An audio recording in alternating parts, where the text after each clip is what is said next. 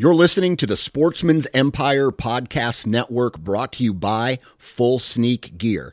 Check out their entire lineup at fullsneakgear.com. Also, be sure to check out our entire stable of podcasts at sportsmansempire.com.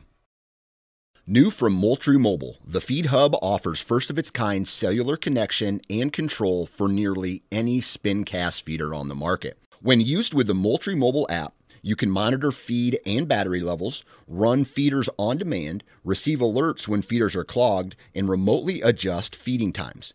The Feed Hub is ideal for anyone who maintains feeders. Remove the guesswork and save time by planning feeder maintenance before you drive to your hunting property. For more information, visit moultriemobile.com. Look, Bumble knows you're exhausted by dating. All the must not take yourself too seriously and 6 1 since that matters. And what do I even say other than hey? well, that's why they're introducing an all new Bumble with exciting features to make compatibility easier, starting the chat better, and dating safer. They've changed, so you don't have to. Download the new Bumble now. You're listening to the Sportsman's Nation Podcast Network brought to you by Lacrosse Boots. Go to lacrossefootwear.com and check out their new line of boots.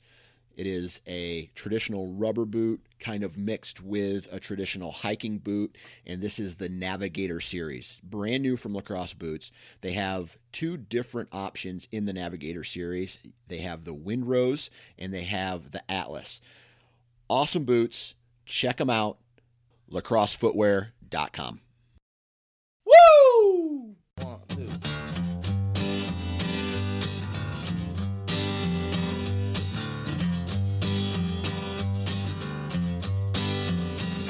This is the Hunting Gear Podcast, and just like the title implies, we cover all things hunting gear and equipment. From discussions with the top manufacturers to product reviews from past hunting experiences, our goal is to provide you with reliable and unbiased product information in hopes of educating you on new products and assisting in future purchases. I'm your host, Dan Johnson, and this episode of the Hunting Gear Podcast starts right now.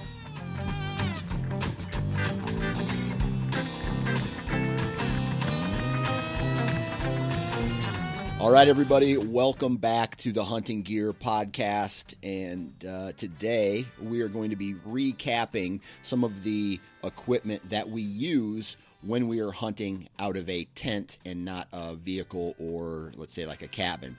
Uh, we're going to talk about tents, we're going to talk about water filtration, sleeping pads, sleeping bags, and uh, a variety of different things that we take uh, out onto the land with us. We pack in with us, and uh, when we hunt out of a tent. Uh, before we get talking about all that stuff, though, Mr. Bob Polanic, how the hell are you? I'm doing all right. Just uh, watching the uh, weather like a hawk, trying to get in a in a tree stand and get a uh, a mid October buck down. Yeah. Have you ever been? Have you been successful over the years uh, shooting a mid October buck? I have not. Have not. I have not. I I read I read everything about the October lull, how it's real, how it's not, how they're just in different places. Um, doesn't really tend to matter what I do differently. I just am not. I just typically do not see mid October activity, even on even on big cold fronts, stuff like that. So, Right. um, with that said, I recently checked cameras, and there was some there was some young bucks, um, definitely sparring and stuff like that. Um, about two hours before before it got dark a couple days ago, uh, I was going to hunt, but I had a a board meeting at 6 p.m. and uh, it was a perfect night to hunt, and I could not get in a tree. And uh, that same night, I had a, a buddy shoot a, a decent uh, three and a half year old eight point, and I had another buddy miss uh, an absolute stud um, on two different two different properties. But uh, so yeah, it definitely would have been a good night to be in a tree, but I was not able to do that. So Yeah. So I do. how I- about you? I do this full time now, right? Like I'm I run the Sportsman's Nation, I do podcasting stuff. And so you would think that a guy in my position would be able to juggle a schedule to get out and hunt locally more. And yes, I've been on an elk hunt this year. Yes, I've been on a mule deer hunt this year, but I've only been in the tree stand one time here in Iowa this year. And uh, I mean, it's October 16th, and I feel like I should be, I should have been in the uh, stand a little bit more, but you know, with having to run the, this business, having to babysit, having to shuttle kids around, and uh, basically not burn all my brownie points up before the rut hits. I've just kind of, and, and another thing that I've kind of learned is everybody gets real excited about cold fronts in, in mid October, but let's be honest, th- th- it's still mid October. Uh, the cold fronts can happen, but the big boys just aren't cruising. They're they're not out hitting scrapes quite yet, especially in daylight. I just feel like, especially where I live, uh, I'm gonna try not to blow my load too early, if that makes sense. Dude, I'm uh, I'm right there with you. It uh, I was I went fishing over the weekend just to ensure that I did not stink up the woods, and as I was as I was getting ready to go fishing on Friday, there was a there's a cold front that came in Friday and Saturday and Sunday were going to be really good days to to bow hunt. And I saw it on your your Instagram story before you blow your wad. It's only October 11th, and I was like, "Thank you, I needed that." hey, I had a so, lot of guys. I've had a lot of guys uh, do that. A lot of guys uh, have been, you know, they they sent me that email where they're like, "Dude, thank you for reminding me." I, instead, I you know hung out with the kids, or I went to the pumpkin patch, or I, I did stuff around the house, and and not jump into the timber. Now, I, I say that with a grain of salt because as soon as I get a trail camera picture that gives me intel, man, I am in the timber chasing. Right? If I get good information, oh, yeah. I'm I'm I'm hunting. But if I don't have any information, or, or let's say like a shooter buck at the middle of the night, there's nothing I can really do. Yeah, I'm I'm right there with you. I've I've been uh, kind of it's been there's been a lot of rain here in Michigan, so I've been able to uh, you know kind of check cameras with the cover of the rain and and kind of keep my scent down, and because um, I still feel invasive even checking cameras. Yeah. Um, but yeah, I just haven't have not seen the haven't seen a lot of scraping activity. Haven't seen a lot of fresh sign or anything. So right. um, it kind of was like, yep, just get in the get on the get in your drift boat, get on the uh, water, and uh, go have fun. Just try to enjoy a weekend on the yeah exactly. Uh, the whole time I was fishing, I was thinking about how I should be in a tree, but so that was kind of a little demoralizing. But right. yeah, no, it was good. So well, hard transition. We're going right into talking about hunting gear. This is the Hunting Gear Podcast, after all. And today's topic is the the gear that we take with us when we're when we're hunting out of our tent. Now today we're not going to be talking about the the bow, the arrow. We're not going to necessarily be talking about the the gear that we wear, like uh, the clothing, and the boots, all that stuff. We're going to be talking about the the other uh, products. And I just want to ask you a, a question, and I and I'm going to preface it by saying this is only the second time that I've ever, second trip I've ever hunted out of a tent. And I learned a lot on my first trip when I went out to Idaho, right? To basically not have shitty equipment. And I tried to bring that knowledge yep. into this trip when I was preparing for it. So, what's your experience level like uh, when it comes to hunting out of a tent? I have done that for four years. Uh, I've, I've elk hunted for five uh, this is my fifth year. I went with my wife, and just because of where the elk were, and um, I don't know, not wanting to burn ourselves out, we didn't we didn't hunt out of a tent at all. We were we were planning on it, um, but anyway, the previous four years that I've gone, I've I've done anywhere from um, like a tarp where you use trekking poles as like the support, and you put a piece of Tyvek down, and then uh, you know your sleeping pad and sleeping bag. I've done that, which is like in my mind very bare bones, very um, lightweight, minimalist, um, all the way up to you know uh, a four season tent with inflatable sleeping pads and down bags and and all that stuff. So uh, and then yeah, basically uh, every other time I've gone besides this year, you know I've gone in for uh, five days, four nights, five nights, something like that, yeah. and uh, come out for a day, grab a shower, grab a hotel, uh, grab a hot meal, and then and get back in there for two or three days. So yeah. done a done the majority of my elk hunting has been um, out of a tent. Gotcha. So taking that taking you know what you've just said, what are some of the right off the top of, of your head? What are the, some of the things that you've learned, uh, or some of the the bad decisions that you've made to that have led you to like change your gear or you know really think about things on a micro level? Well, there's just some ways to be efficient. Um, and if we're going to just sp- specifically right now talk about uh, like the tents and the stuff like that, um, the first year I went was the year that I did like the tarp and, and the trekking pole support and stuff like that. And I all I had was a, a an actual pad. It wasn't inflatable. It's just like a half inch thick thermarest pad, like 15 bucks. Um, as long as your weather's okay, it's not too bad. I think as long as you don't have too many back issues and anything like that, um, you're to sleep fine and it's not to hurt you too bad. Um, I did that when I was, I don't know, 27 or 8, and I'm 32 now. And for whatever reason, just a matter of four years, it's just like, I can't believe I used to put my body through that because now I'm using more of a, I'm using an inflatable sleeping pad that's probably two or three inches thick and a down sleeping a, a, zero degree down sleeping bag opposed to a 20 degree synthetic and uh, you know a, a, four season tent. And the sleep i get at night is just it's so much so much better. And when you're when you're hiking all those miles elk hunting uh, like you your sleep is crucial and um, when i was you know my first year i was just I was probably only sleeping for an hour to two hours at a time, and then waking up and couldn't get comfortable and stuff like that. So it's it's a huge improvement. It is a little bit more weight to carry in, but it's kind of like you just gut it out. You're only talking about two or three extra pounds for some nicer stuff, um, and and the payoff for better sleep is is tenfold. Yeah. So.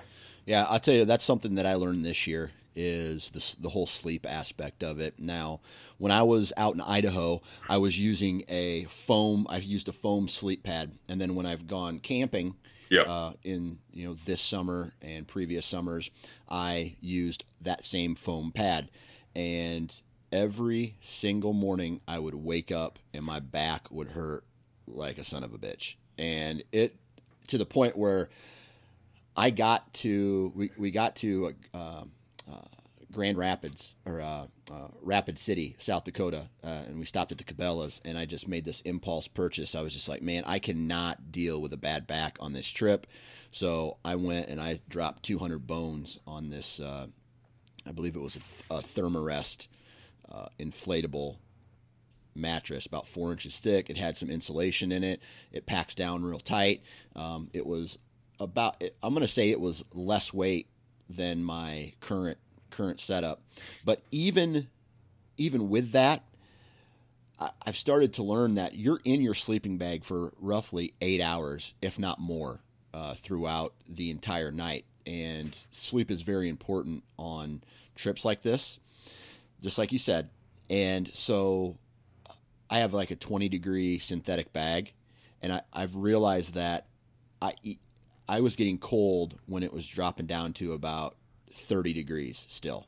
So when they say when they say this bag is rated for 20 to 30 degrees, you better bet it's only rated for 30 degrees and not below that because when your body stops and you start to relax, yeah, you're warm right off the bat, but when you start to relax, your body temperature drops and and I had to put on my base layers and even one night I had to put on my uh, when it dropped down to about uh, 25 degrees, I had to put on my uh, uh down vest uh, at night. So the next big purchase that I make for uh, for my western hunting trips, especially when I'm hunting out of a tent, is going to be a better sleeping bag because like like me and the other guy discussed when we were out there, it's like you're spending eight hours in this thing. You have to be warm you ha- you you can't because if if you're cold, all you're doing is shivering all night, and that's not that's not good because then you're burning calories uh, while you while you sleep, and you should Right. your body should be resting. So the goal, um, and I have an I currently have an Alps, uh, I think it's an Alps synthetic. I've got I got it about ten years ago. It's a really good sleeping bag, very durable. It works great up until about uh, thirty degrees, and then you start getting a little chilly out there. So, uh, like, I just can't emphasize the importance of a good sleeping bag and a good sleeping pad uh, because you know the the first night I slept good because it was warm. The second night it started getting colder in the evenings, and it, the game changed from there. Now, Right. so so do you have uh, what was what brand of uh, sleeping bag do you have? So the the synthetic, the 20 degree synthetic bag I had, um, which sounds like I ran into the same issue with you it just, as you. It just got down to 30 degrees and I was not warm. Um, I was putting on, you know, extra layers and stuff like that. Um, that is a big Agnes. It's a, it's a great sleeping bag. Yeah. Packs down, uh, real small, and um, it's lightweight. Um, I upgraded to uh, zero degree down. That is a Kelty sleeping bag. Kelty. Okay. Um, yep. Is it heavier And then than the synthetic, or I- is it no. lighter? I think it's probably about the same weight. Yeah. I think it's I want to say it's like three three pounds. Yeah, it's it, it's it's it's not much difference in weight, but it's just it's a lot bigger. It, it takes up a lot more room in my backpack because even though it's down, it's just it's zero degrees, so it um you know it just doesn't Lot, pack down nearly as small. So go ahead. A lot more filler in it. I, I take it then on the down sleeping Yeah. bags. Yeah. yeah yeah for sure and the whole i know the whole big thing i don't know five years ago was you want synthetic because if it gets wet it's still going to retain heat stuff like that. And um, when i was using when i was sleeping on a piece of tyvek you know if it downpoured there was potential for me to get wet. Well you upgrade to a a three or four season tent that's waterproof. You don't have to worry about getting wet hopefully. Yeah. um, and now nowadays the the down has like a, a water repellent coating on it, so you should be somewhat okay. Um, on top of that, going from going from the thin foam uh, Thermarest pad to go into something that's you know two and a half three inches thick and inflatable, it's going to keep you up. So if you know if, if water does leak into your tent, you should be elevated and it shouldn't be an issue. The sleeping pad I use now is uh, Big Agnes. It's uh, insulated. Um, I went with like the oversized one, so it's it's nice and wide and, and long. It's like I feel like I'm sleeping on an actual bed when Yeah. uh, when I'm in the mountains, and it's just it's just improved comfort so much. And then uh, I think I have a Thermarest um, inflatable pillow. That thing, I mean, that thing collapses down to the size of a small coffee cup. You know, um, before I was, I mean, I was so extreme on weight um, that I was using my down jacket as my pillow. Yeah. That's what That's I what I use. as a did. That's what I did this trip, and I don't mind it. I took I I had actually used my uh, I had a hooded sweatshirt. I think it was my yeah my Apex hoodie, and I would roll it up in a ball, stuff it in the hood, and that was my pillow uh, for the night. And that that worked Gotcha. pre- that worked pretty well. I was okay with that. Gotcha. Yeah. Um, the way the the way the Thermarest pillows fit right in that hood is super nice. They don't ever come out. They don't they don't move out. So um, I toss and turn quite a bit just naturally too. So Yeah. um, keeping everything locked in was is just pretty nice. So it, it felt it feels good to have a, a sleep sleep system pretty dialed in nowadays. So Right now, when it comes to how how tall are you? I'm six two. Six two. Okay, I'm I'm about six foot, six foot one, somewhere around there. And uh, both of I I always buy. I bought the uh, the the extra large version of everything. That way, I have enough room to move around in the sleeping bags uh, and the, uh, the the pads as well. So I always buy the bigger ones, uh, just so I have that additional room. I don't know if that's uh, necessarily important for the listeners, but that's just kind of I always buy the biggest. That way, uh, if I need to, for example, you know, you get you, you hear these stories about guys falling in a creek and it's cold outside. Well, you hear, and then you can put your wet socks in the bottom, or uh, sometimes you can put the wet, some damp clothes in the bottom of your sleeping bags, and it helps dry it out. Your body heat actually helps dry out the the clothing at the you know while you're sleeping eh, during the night. So uh, scenarios like that is why I, I tend to buy bigger, like bigger of everything. And I'm not a I'm not the experienced Western hunter yet to where I need to start counting ounces and you know pounds. If it's going to make me more comfortable, I have no problem carrying in a additional pound or, or five even depending on what it is. Yep, I I am I'm 100% right there with you. So I'm not worried about I'm not even worried about an extra five pounds if it if it comes down to you know if the weather's going to be nasty you know you get snow in September I don't I'll take a four season tent over a three season even if it's going to run me a couple extra pounds. And um, I know I hunted 2017 in Idaho and it snowed the whole time. And uh, I had I was still using that 20 degree synthetic bag, and I had to get a uh, sleeping bag liner um, just to kind of help out. And I was I I mean I froze, absolutely froze. That was the that was the breaking point for me. I said never again. I'll never never never been so cold at night for two or three nights in a row in my entire life. Yeah. So so what did that what did that Kelty run you as far as uh, that sleeping bag cost as far as cost is concerned? It's not it's not terribly expensive. It's like um, 130, 150 bucks. Um, oh, that's really you good. Can get, yeah. I, f- yeah. I thought for some reason I mean, down sleeping bags were going to run in like the 300 to 500 dollar range.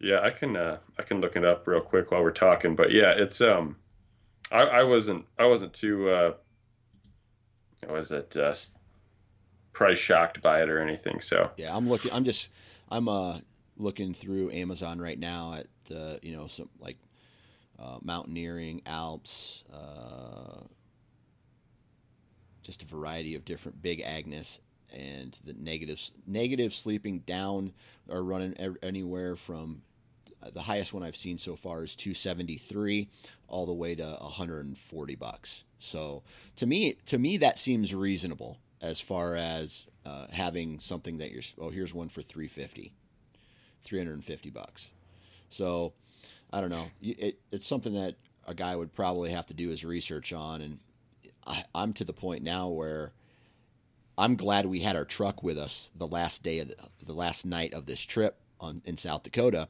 because the wind would have tore my probably would have torn my uh, sleeping or my tent apart and just the the air moving, I don't think I would have been able to to sleep in in my tent in my sleeping bag because it dropped down to like 20 degrees, 25 degrees with you know a 30 mile an hour wind, and I just don't think I would have been able to sleep at all that night. Right, right. Um, I'm on Kelty's website. There's a bunch of zero degree sleeping bags, anywhere from 110 bucks to to 90 basically 90 to 110 so um gotcha yeah all right that's yeah I, let's see here all right so we talked a little bit about the the sleeping pads and the sleeping bags uh, what are you running for a tent i've know i know that you have kind of run the gamut on i guess sleeping shelters yeah, I couldn't. I can't tell you the name of like the tarp. That was my buddy's, and that was my first year elk hunting. And he's like, "Yep, this is what we do." Blah blah. And um, yeah, he busted out a tarp and trekking poles and Tyvek, and he's like, "This is our tent." I was like, "You're, you're kidding me! Like this is." so. Um, Did you run a no, stove with that, that? I've always ran. Nope. Nope. Nope. No, just real, just real basic. So I did, it didn't even have a closure on it. We had one end that was open. So oh, man. I was, I mean, it's border, borderline terrifying. So, um, because we're in we were in grizzly country too, so not that a so they just would have looked at you like, oh, someone made right. pigs in a blanket just for me. right, exactly. So, uh, no, uh, after that we ran a, a Hilleberg that he had borrowed. That was a four season. That was very nice. And then ever since then, I've uh, I've ran Kelties. Just again, solid price point. Um, I think lifetime warranty. So it's it's not you know it's it's not a hunting um, it's not a hunting brand or anything like that, but it's a, it's a very good backpacker brand. So you can find some lightweight options. I think that I run a, a, a in Kelty. Well, it'll say two person, and you'll be hard pressed to get two full size men in their two person tent. So I always yeah. go three person, um, and that seems to be about perfect. With the rain fly and stuff like that, you get a uh, like a vestibule on each side. So yep. um, you get you can throw your your your pack and your boots right there, and if it does rain or anything like that, they, they stay dry. Um, so yeah, I've I've had uh, good uh, good luck with the the Kelty three person tents. So I think the one that I have is uh, I think it's I think five pounds eleven ounces if I remember correctly, which isn't terrible. Yeah. So when I went to Idaho several years ago, um, I borrowed a tent from a, a buddy who was a, a backpacker, well, something happened to his tent, and it it started raining the one night, and I rolled over, and there was about an inch of water inside of my tent, mm. and uh, my sleeping bag was wet, my pad was wet, everything that was on the floor of this tent was wet, and uh, so I had to go drive down out of the mountains, go to Jackson Hole, Wyoming, and I. I got screwed on the price because I instantly went as soon as I got back. I went online to check what the price should be, and it's like a five hundred dollar tent. But the, I paid seven hundred dollars for it uh, because I had to have it if I wanted to continue this trip. Right? They just the the place where where we were at was it was almost like a tourist trap type of place, but they had a tent there. I needed a tent and I needed a good one, so I spent the money on it. And it's an MSR, uh, is it MSR? Yeah, it's MS, okay. Yeah, MSR uh, tent, and uh, it's very high quality. I mean, it is a really high quality tent. It is a three person tent. Uh, comes with a really cool rain fly. All the parts that go on it are really durable, like the the poles, the stakes. It's all very durable. Um, I've beat it up a couple times, no holes other than uh, accidental arrow poke into into it one uh, one evening as I'm like changing uh, broadheads on my or I, I think I was changing a broadhead on an arrow and I kind of whipped it around and I kind of put just the tip went into uh, went into the tent. Other than that, it, why are you laughing? just the tip. Oh, here just we go. it's just the funny. Yeah. we were going really. We say, were go, go, We were going oh. really good with this podcast, making it sound real professional, and uh, then you have to do that. You just ruined everything, man. I'm, you just ruined it. I'm biting my I'm biting my tongue over here hard. Is this the trip where I gotta know? Is this the trip where you were with Mark Kenyon yeah. and you asked to like crawl in his tent with him because oh, you were soaked? It was the middle of the night, and I said, "Dude, I have to get, I have to either have to go back to the truck, which was like two miles away, or uh, can I hop in with you just for the rest of the night? And uh, yeah, it was, it was, what it was, said? it was a, yeah, he said yes, of course. Uh, I didn't ask gotcha. to sleep in his sleeping bag with him, but, but I, I, uh, I mean, I needed, I needed to be somewhere dry, and all everything was wet. My, everything I, I had was wet. So that tent kind of changed the game for me.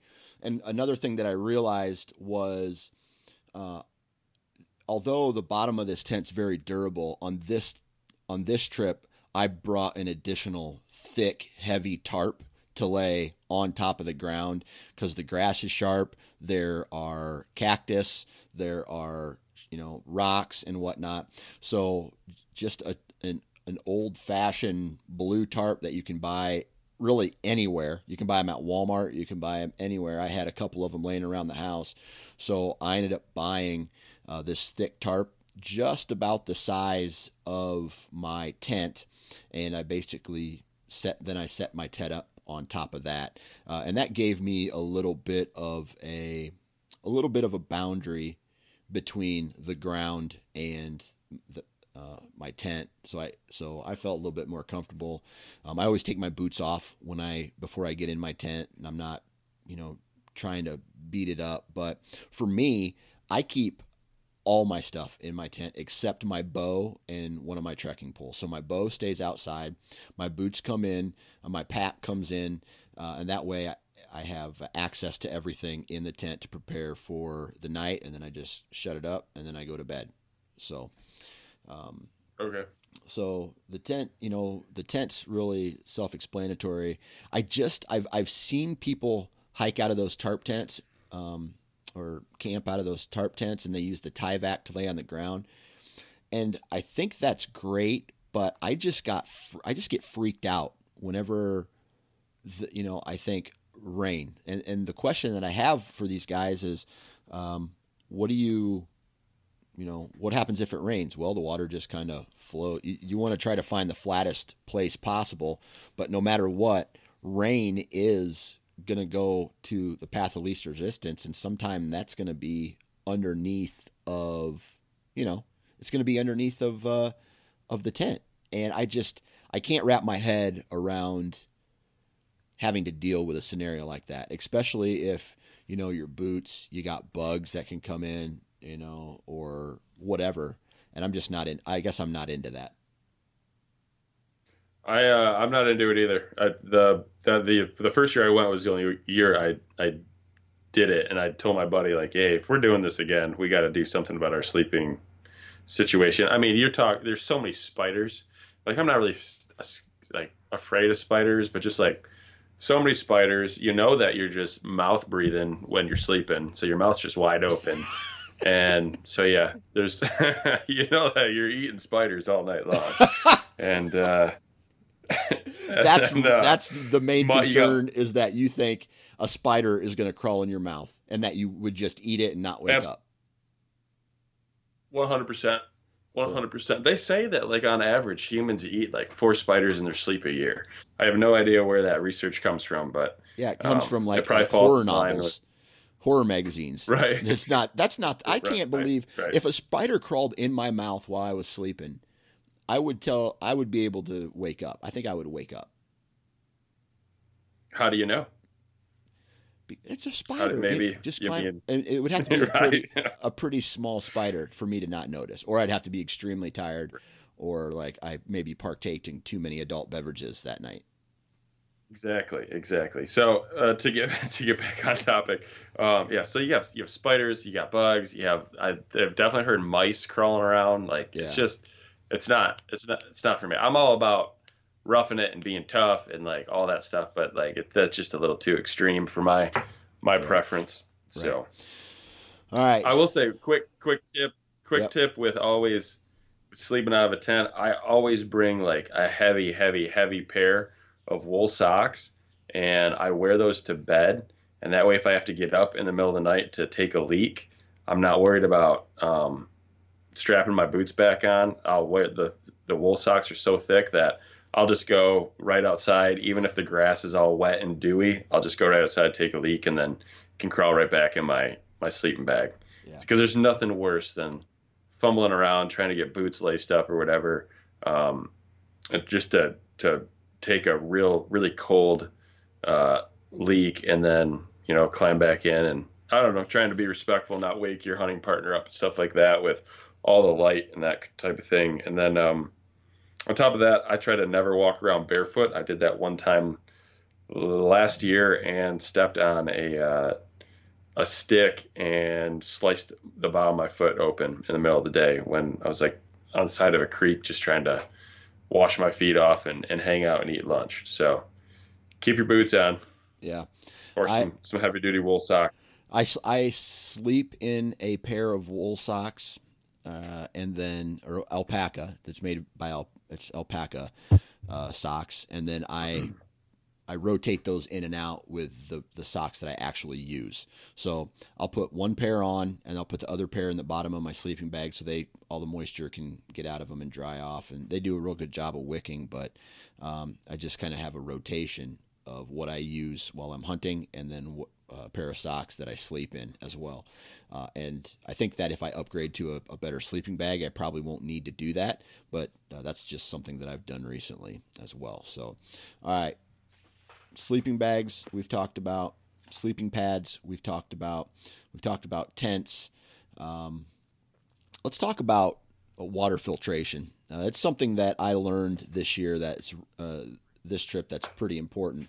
I'm not sure what happened, but in the past I've I've used an MSR pump filter. Uh, you drop a a hose down into the water, it sits there, and you pump it like a uh, almost like a bike tire. It's got almost or uh, I don't know, just you you pump it right. It's got a handle on it. You bring it up and down, up and down.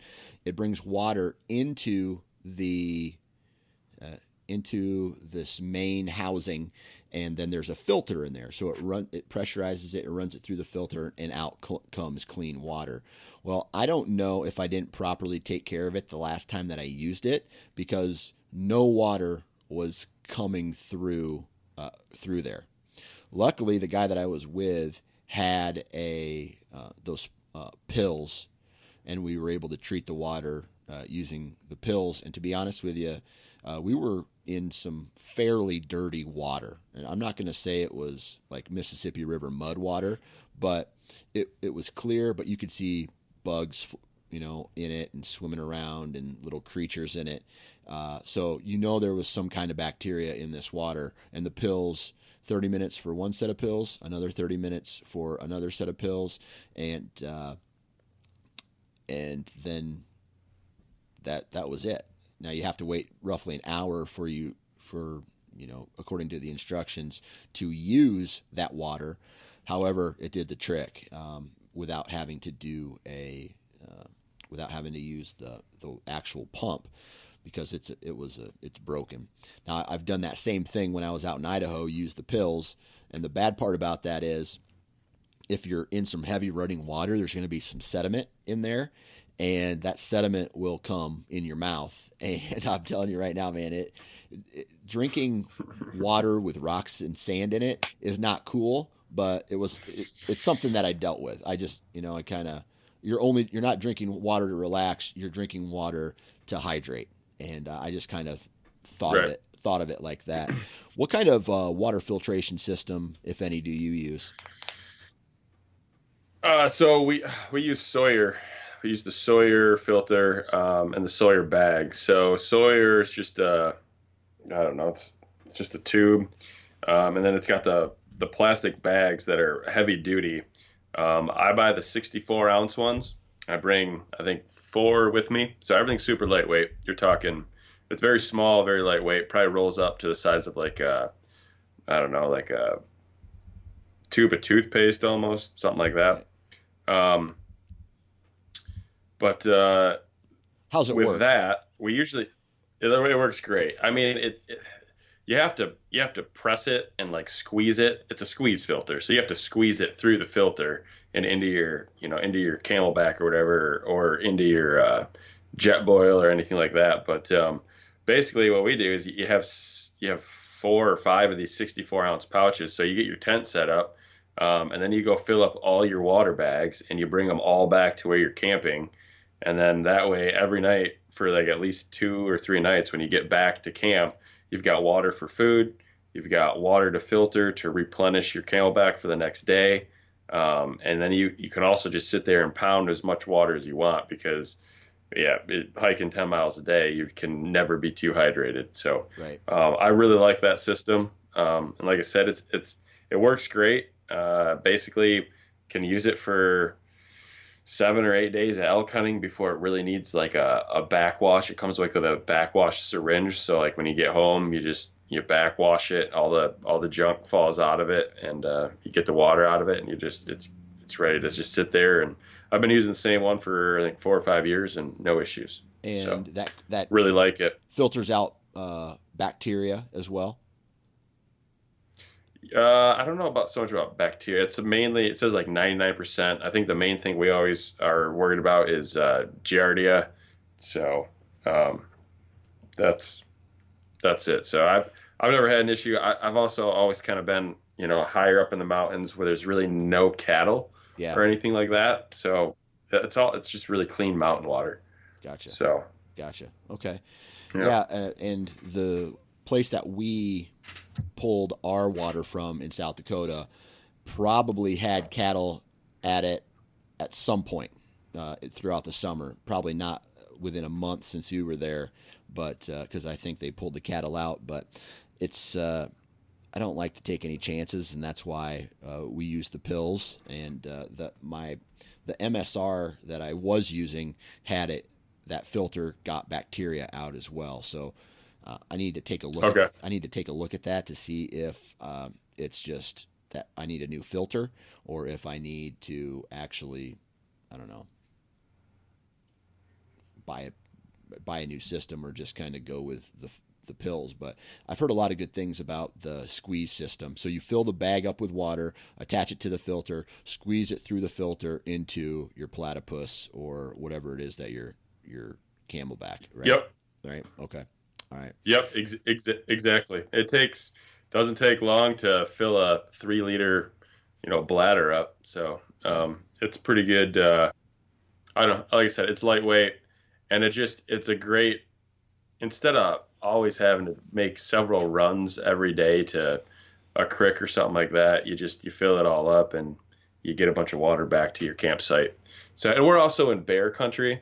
So like throwing keeping water by the tent's not a big deal, but we've always got our food hung up and stuff like that. So um, every, night when you get back to camp, there's always a little bit of work to do in order to eat and stuff like that. But um, Yeah. so elim- eliminating a, a water run is is kind of nice. Yeah. Absolutely. All right. So let's. uh So that that's water. Do you run the pills at all, ever? In a, like a, a, a tight No, I- spot? I never No? have. Okay. All right. I think that No, I think I've those only used. I've only used the Sawyer. Yeah, I think those pills are nice for something where, oh man, I don't want to sit here or you're exhausted and you ha- you don't really care if the water may look a little dirty or uh, act, I guess, uh, or taste a little funky because the pills kill everything in, in that bag and it just it cleanses that water instantly and it's good for me. I like the pills because they also while you're walking around, those pills are working in your whatever whatever you're carrying, you know, your water in. So I would I not only worked out of my uh, bladder, but uh, my the bladder that was in my pack, but I had a secondary bladder that I would run to fill up and then take back to camp and use that for my cooking and all that and all that stuff. So um, now, okay, so that's water. What about food? What about uh, using? like, What's what's your uh, boiling system look like? Well, I use the Jetboil. Yeah. So um, just a, a half a liter Jetboil, and I uh, ate a lot of. Um, well, I do half like uh, our own dehydrated dehydrated meals that my wife makes, and then the other half um, I do the uh, Mountain House Mountain House meals. Gotcha. So Mountain House. Uh, so, describe what a Jetboil is and what kind of uh, fuel it takes to run.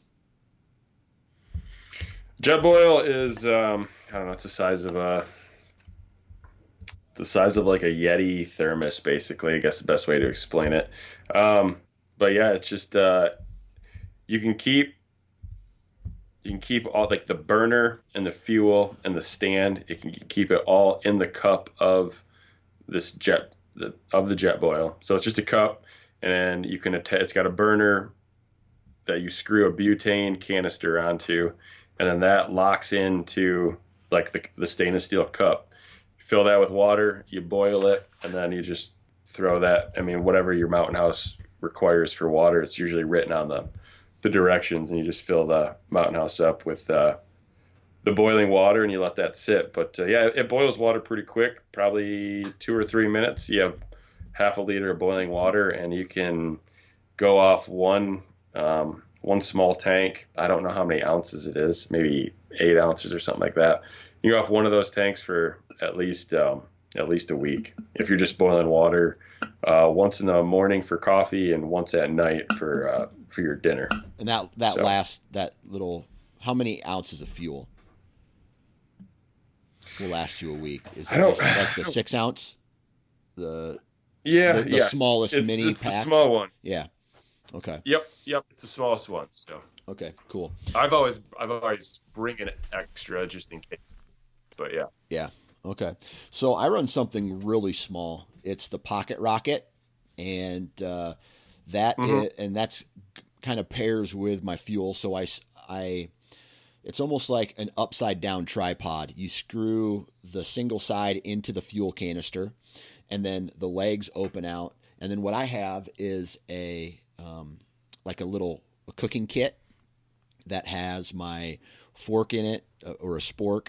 Uh, it has a like a metal uh, container that I use to boil my water. So I set that little. Uh, it's a mini pan basically that all folds up real nice. Uh, the fuel sits in that, and then the so it, when it when it's completely packed, it's the tin can or the not tin, but it's uh, the metal container.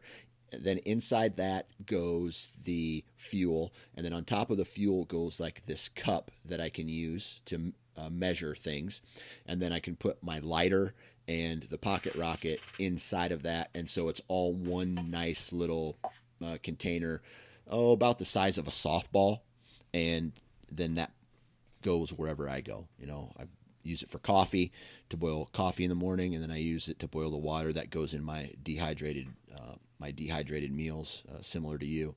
And that's really handy. It's it's really small. It's really compact, and uh, I, I'm really a big fan of it. I I just like the fact that it's really tight and low profile, and all of it packs down into one. And I just I don't know. I'm a big fan of that. There's if it's windy, there is it takes a little bit longer to boil the water just because of the uh, the wind that's blowing underneath it. So you got to be aware of that. You got to block it. It's not an issue when I'm uh, at the tent and I'm sitting right around it, or the tent can block it. But when I'm out in like I always brought my coffee out into the field with me in the morning, so I'd have a quick breakfast, hike in to a glassing point, uh, and then I'd cook the coffee while we're glassing. And if there's any wind, it just takes a while, a- little extra time for that water to boil. Other than that, uh, it's I'm a huge fan of that system, and it's the MSR. Are you running MSR fuel as well? yes, I am. Yep. Yeah, yeah. And I think I don't want to say that standard because there's other brands, but it's when you type when you type in camping fuel, uh, backpacking fuel or whatever, it's going to be the the first thing, one of the first things that pop up. So, Yep. um, Yep. Exactly. uh, I would say, uh, real quick tip, um, and I just learned this. I've always ran a, a titanium spork, nice and lightweight. Yep. Uh, my wife was using a plastic one that was a couple years old, and that snapped on her. It snapped in half. So imagine trying to eat a Mountain House meal out of the bag with half of a half of the handle of a spork. Yeah. And just imagine how much, like if you're especially if you're eating like lasagna, how just how much food gets all over your hand. So I recommend a titanium. recommend a titanium spork. right, So right, absolutely. Um, yeah, I actually just brought a, sp- a spoon from my kitchen cabinet, an old spoon. there you Uh, go. Didn't Yep. need, I didn't need a fork to stab anything. Uh, all my meals were like, um, I used. Let's see. It, basically, it was just like a snack. Had some oatmeal. Uh, so boiling water, like in the morning, it was just like a real quick Clif Bar or some jerky or uh, some trail mix, and then at night is when I would get my big meal. And uh, I was using Peak Refuel this year. Dude, that stuff's pretty Okay. good. Uh, I've had Mountain House in the past, and I'll be honest, that stuff just kind of constipates me. And uh, Absolutely. then I am literally pooping dehydrated food, and it's not comf- It's not comfortable. No. Um. So yeah, I I hear you on the. There's two things with. So for traveling, traveling kind of backs me up a little bit, and then yeah, you start eating uh, dehydrated meals, and I'll go four, five, six days without going to the bathroom. Um, I actually prefer it that way because it's just something less that I have to worry about when I'm when I'm hunting. Like I don't have the like like it's not 8 a.m. and bulls are bugling and I have to go take a dump real quick because Right. it's an emergency. So it's kind of nice being all backed up. And then another thing that we, we kind of do a little differently is we definitely we eat um, our breakfast and coffee and all that stuff like in the dark. Um, like I said, we always have to hang our food because of bears, so we're always away from the tent, stuff like that. So we get up, get dressed, go get breakfast going, eat that, and then we're you know we're on our way before it's light out. So we don't uh, we don't ever um, you know make any coffee or anything like that um, when we're when we're when it's daylight. So Right. um, Right. yep, just kind of always always on, always ready, always Gotcha. ready to go. So. Gotcha. All right. So what about uh, what do you use for a cooking system? Like, uh, I mean, the, do you have a just a, a fork and uh, a, a can that you boil it in, or the the actual utensils that you use? You mentioned you you're running a titanium spork. Is it uh, one of those real long ones that allows you to get into your dehydrated food bag? Yep. Yep, that is it. That's all I have. That and a Jetboil and my dehydrated meals, um, and then yeah, a dry bag um, to throw up in a tree with all my food. So, and then I've got, I've also got my lunches and my breakfast in there, um, just enough for each day, and just grab it and go. Gotcha. So, yep. All right, so- I, uh, Go ahead. I was just gonna say, how many uh, when you're elk hunting, do you do you like count calories or anything like that? Like make sure your like calories that you're eating are are Yeah. up. that's something I really need to look look into a little bit more. Uh, is nutrition. I'll be honest. Uh, I'm kind of green in that area, and the reason for for this South Dakota hunt, it wasn't near as important. I was just snacking throughout the day. You know, I, I brought uh, every day. I had a Clif Bar with me. I had some uh, trail mix with me that I bought from uh, the local grocery store, and then what else? Uh, jerky, Clif Bar, trail mix, and then water, and then typically uh, something simple for breakfast, right? And then a big, you know, five to eight hundred calorie meal uh, in the evenings. Now, in South Dakota, it's typically not that important. I mean, I did the pack out, we survived it. Uh, we burnt a shit ton of calories every day, but it wasn't like the same kind of calories you're burning up at 11,000 feet in Colorado, right? You're burning calories Right, just right. by breathing up there. And so nutrition is something that I really need to look at. And I did count my calories as far as I was eating somewhere around four, 4,000 calories a day on my elk hunt and still being starving when I would wake up in the morning. Uh, or, you know, like Wow. feeling like I wasn't eating enough.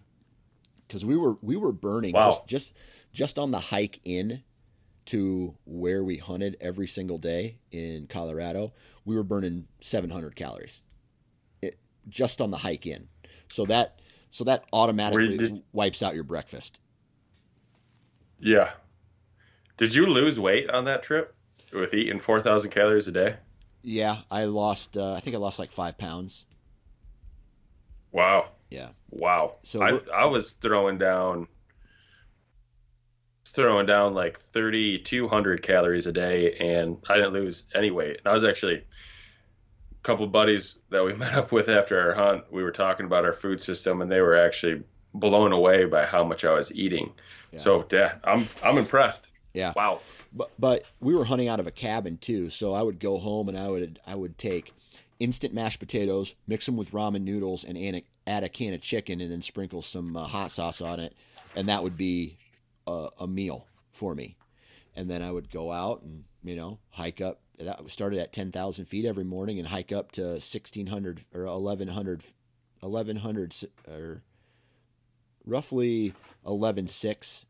That was the highest we got, and you know you're just going up and down these ridges and drainages man you're you're burning a shit ton of calories and man i, I just i could have eaten every hour and and still been hungry Yeah. Wow. yeah Wow. so Ma- mashed potatoes, ramen noodles and chicken and and hot sauce. That's living the good life, man. i know but remember we were That is- camping we were out of a, a cabin at that point for my elk hunt we weren't out of Yeah. a, you know i wasn't Yeah. bringing all that stuff into the uh, into the into the camp with me. Although right. I did have some ramen noodles, and uh, that's that's I don't know. In college, it you you got it because you were broke, but when you're out camping, it seems like such a delicacy almost having ramen noodles. yeah, yeah, exactly. So, other than that, I mean, I'm sure we could go. Uh, what did you run for uh, a water bladder? Did you run a platypus or uh, what did you run? Uh, it's a three liter CamelBak system. Okay. Yeah, it just uh, an Amazon. I don't know, thirty bucks. Had a bunch of five star reviews, so gotcha. Didn't uh, didn't look too deep into it. Yeah. Yeah, and I ran a, a simple platypus three liters as well, and then my spare was a two and a half. I think it was a two liter, uh, another two liter platypus. So one was pretty much just to transport water, and the other one was my actual walking around drinking out of uh, with a water port in it every single day. And other than that, man, I, I know there's a, a, ton of other things that we could get into. Like I brought a, a secondary tarp with me about the size of a a welcome mat, maybe even just a little bit smaller, that I put outside of the tent of my door, or uh, uh, outside the door of my tent, just so I could stand up in the morning and not be on the grass. Something simple like that. Uh, yep. Did you did you bring yep. any, I guess, comforts like like that along with you?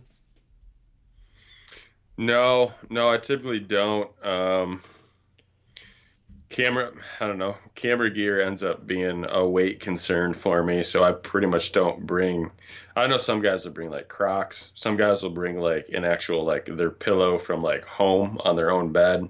Yeah. Um, just some of those type of comforts. I I typically don't. Um, I'll bring.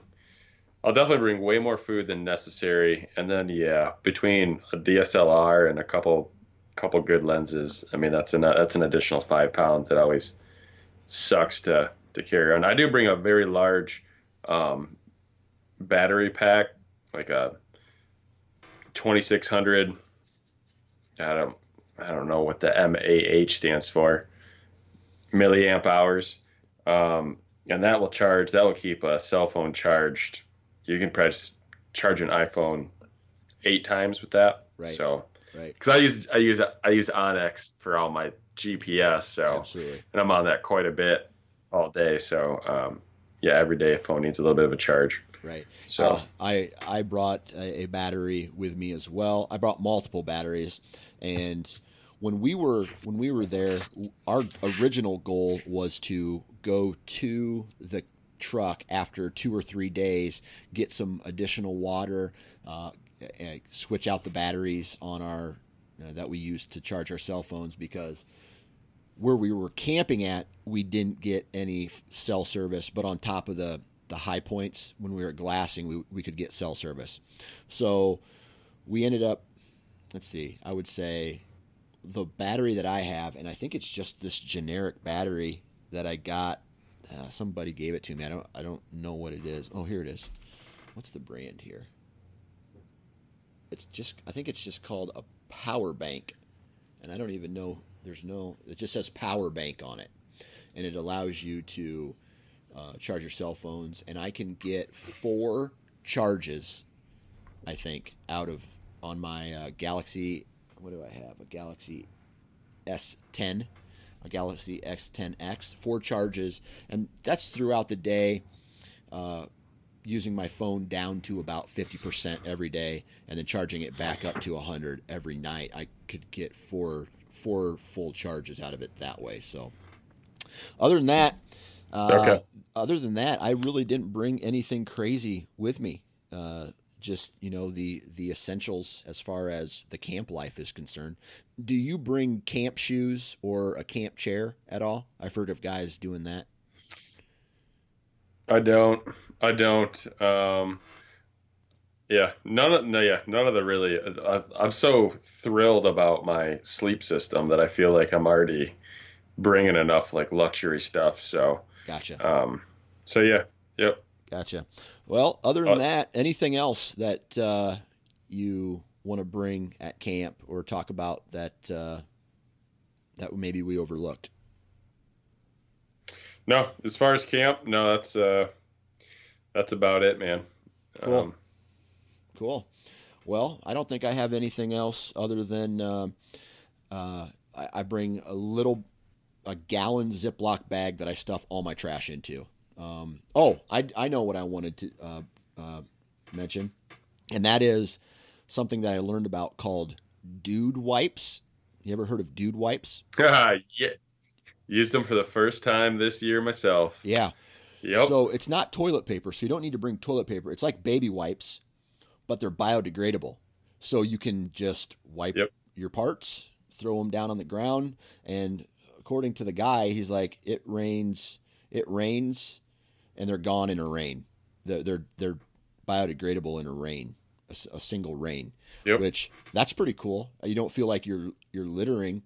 So when I went out there, I was pretty proud of the fact that the only thing that I left behind out there was a dude wipe that was going to go away in basically in the first rain that they had and uh, just footprints. So that was kind of cool. Yeah, I'm right. I'm right there with you. I, I run the do the same thing, and yeah, very uh, very pleased with those. Cool. So, all right. Well, uh, like we always say, if you guys have any questions about gear, or uh, you can hit Bob Polanic up on Instagram. Uh, what's your Instagram? Uh, Hybrid Outdoors, right? That is correct. Yes. Yep. Hit him up. Ask him questions. He's kind of the gear nut. Uh, or you can uh, hit me up on uh, the Sportsman's Nation or Nine Finger Chronicles with any questions. Or if you guys want to uh, maybe have a topic that uh, we haven't covered yet, I do have some more. I'm, I'm still trying to get some of these follow up oh these follow-up interviews done with some of the products you know because we've we've talked about trail cameras and i'm still waiting on one guy to get back to me to, to have a discussion on trail cameras uh, what else have we talked about in recent podcasts uh, you got uh, hunting apparel hunting gear you know yep um because i think we had the broadheads we, we had the follow-up on that one already uh, the guy from sitka then the guy from Fleet came on.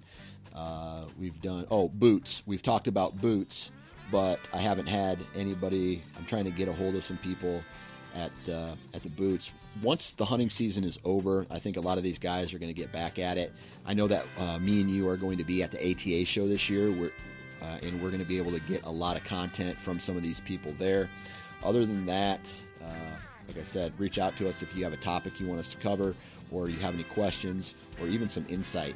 Like, because uh, I am relatively new to hunting from a tent, so I would love to know any secrets, tips, tricks, um, or not necessarily even hunting from a tent, just overall, dude. It's like, hey, uh, check these boots out or check this. I'm starting to become a gear nut as well. So any insight that we can get uh, to make our lives easier out in the field uh, would be a would be an awesome conversation. Or you know, whenever I post the, this, on the Sportsman's Nation Facebook page. Leave your comments and thoughts there. Be sure that you guys are following and subscribing to this podcast uh, on iTunes or wherever you download your podcast. Follow us on Instagram, Sportsman's Nation, Hybrid Outdoors, Nine Finger Chronicles, and uh, that's it. Anything else before we uh, shut the door on them? No, sir. Uh, right. Keep practicing with your bow, even though you're in season, and shoot straight. Absolutely, absolutely. All right, good luck, Bob, and we'll talk to you next time. Thanks, Dan.